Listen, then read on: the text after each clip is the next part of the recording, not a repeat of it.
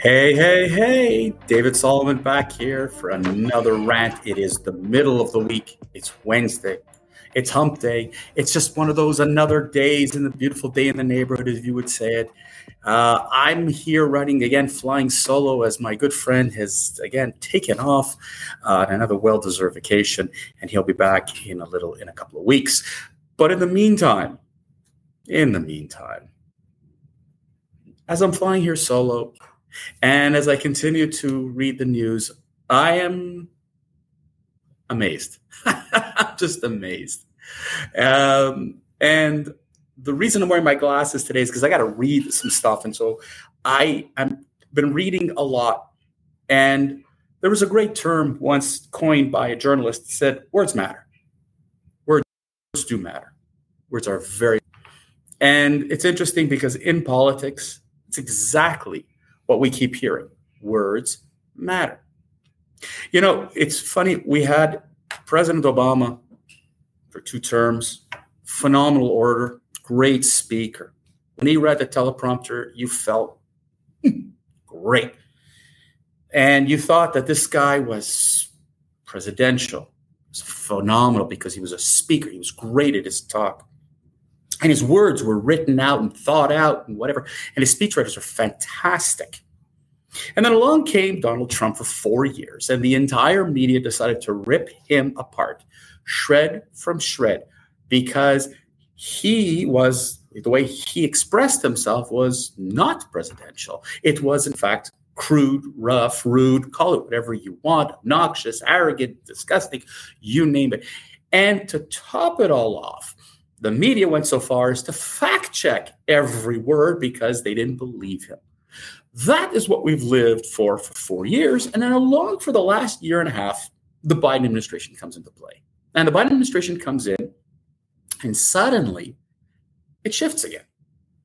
All of a sudden, words like eloquent, calm, patient, all these words come back to describe what a president should be. And Joe Biden represents him and his administration are going to represent a true American way of life. The words are going to be important. We're going to go back to that. Well, I'm going to challenge that and say that really, I think that in the last year and a half, it was the opposite. I think that the Americans have been, they're stoned. Americans have been fooled into believe that, hey, guess what? Joe Biden's words actually do matter and that Joe Biden is standing there, him and his administration really think through what they say before they speak. I mean, look, let, let, let's call a spade a spade. When you watch these guys speak, they're reading a teleprompter. These speeches are written by their speechwriters. They're not written by the presidents or the vice presidents or anybody themselves. And they read it and they sound good. And if you with a little bit of practice, you sound amazing.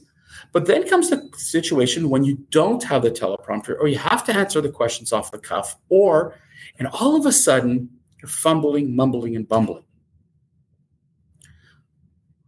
But what if you do have a speechwriter? And what if you did have someone write for you? And what happens to those words? So you're thinking, David, okay, you're talking in circles. What the hell are you talking about? Well. Jill Biden. Now, for those of you who are not aware of, President Biden's wife is a doctor. She's a professor. She teaches linguistics. She's quite well respected at the university level. She's not stupid. In fact, quite brilliant. And if you actually watch the interviews, they're commenting that Jill Biden is actually the brains behind the presidency. It's not Joe Biden.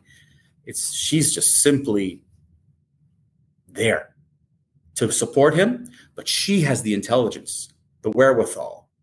She's the one who pushed him. She's the one who helped him through his tri- trials and tribulations. There's a lot of compliments towards her until this week. So the first lady was down in Texas, and she was talking at a a conference, um, and you know. She wanted to compliment the work of Raul Yzaguirre, the president of Unidos US. And last week, you know, the president awarded him the Presidential Medal of Freedom, the nation's highest honor for civilian work. And she tried to talk about the Latino diversity And ladies and gentlemen, I cannot make this stuff up. This is what she had said. She talked about Raul, and Raul had built this organization, and this is her quote, with the understanding that the diversity of this community, as distinct as the bodegas of the Bronx, as beautiful as the blossoms of Miami, and as unique as the breakfast tacos here in San Antonio, is your strength.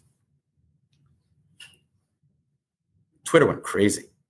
Social media went nuts. The president of the vice president of the United States just compared the Hispanic community to tacos. That's right, breakfast tacos. Oh, let the fun begin. Let the craziness begin. I mean, let's understand something here, folks. This is the vice president of the United States. No. This is the president of the United States. No. We know it's the first lady. She has a speechwriter. She practiced her speech.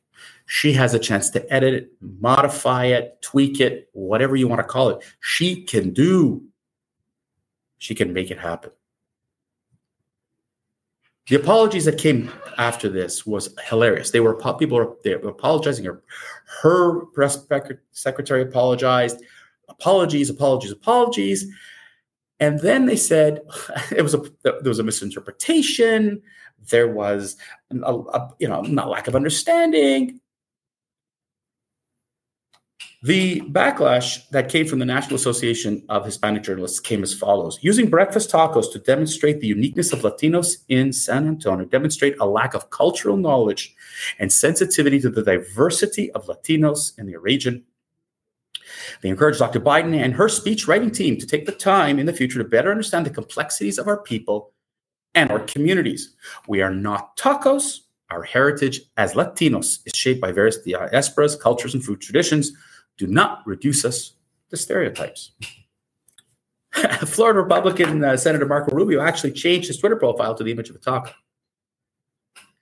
I mean, let's try to understand something here. I always said words matter. They're saying words matter. And then they sit down and go, oh, crap, we screwed up. It was a mistake. It was an error. No, that's not what it was. Blah, blah, blah, blah, blah, blah, blah. Folks, this is unacceptable. It's cannot be tolerated in 2022. In 2022, if you're trying to, you know, look, if you're trying to court more Hispanics your way, this did anybody comment that this was one white lady with white hair? Well, she's not with white hair, she's blonde hair, but she's got she's an old white lady commenting about a cultural community, an ethnicity, a minority. If this was Donald Trump's wife was doing this speech three years ago, could you imagine what media coverage would have been? Could you imagine the sensationalism that would have been? Could you imagine the visceral attacks towards the White House? Here, the Biden administration is trying to excuse it as an oops, a mistake, an oversight, call it whatever you want. No, it's not. Folks, this is the exact attitude coming out of the Biden administration.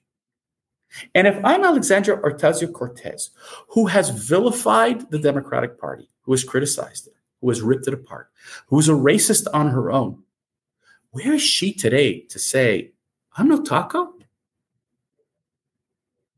The New York Times declared a Republican uh, congresswoman who just won in Texas.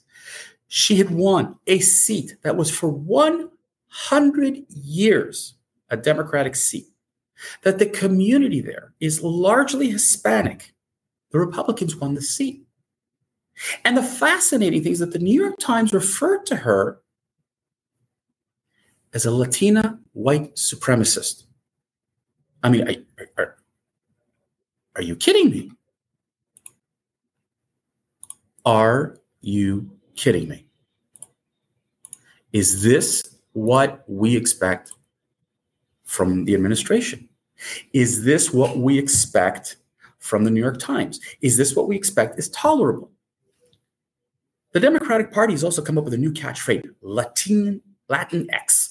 It's like a, a kind of a new way to describe the modern Latinos in the United States. Latinos across America are going, What are you doing, people? Treat us for who we are. We are a minority. We're an ethnic minority. We get it. What kind of garbage is this that you're going to go ahead and use these kinds of stupid terms? The Democratic Party, like the Liberal Party in Canada, has been treated like the immigrant party, right? You come to America, you come to Canada, you voted Liberal, you voted Democrat because they were the party of the immigrants. That's what you were told. They helped immigrants, they were good for immigrants, they were lax on immigrants because the Republicans or the conservatives are always tougher on immigration. So you wanted to vote that way. And to this day, this is the mantra. This is what you keep hearing. But lo and behold, let's be realistic. The Democratic Party is for immigrants. The Liberal Party of Canada is for immigrants, especially the United States. Are the Democrats really for Hispanics, or is it just lip service? Because that's what it seems to be. It seems to be that the that the Democratic Party doesn't care. They just want your vote. And in places like Texas, Florida, New Mexico, Arizona, California, the Hispanic vote does work, does sway. Those are seats. And what's happening is that there's a shift. That since the Donald Trump era, more Hispanics are shifting to the right because the promises made by the left and the Democratic Party haven't come through. If you look along the border of the United States today, immigration is an absolute nightmare. Floods of illegal immigrants crossing through. But for four years, we focused on children in cages, but not, but not on the real problem of illegal immigration. Donald Trump and his administration tried, didn't succeed as well as they could have, but got vilified by the Democrats as not being good to, to, to Hispanics. Here we are in 2022. What do we really care about today? Gas prices going through the roof, food prices going through the roof. Inflation today was announced higher than expected. We don't care. The average person today doesn't want to hear propaganda, doesn't want to hear being compared to a taco. Our people today expect from the government better attitude or attention to the community.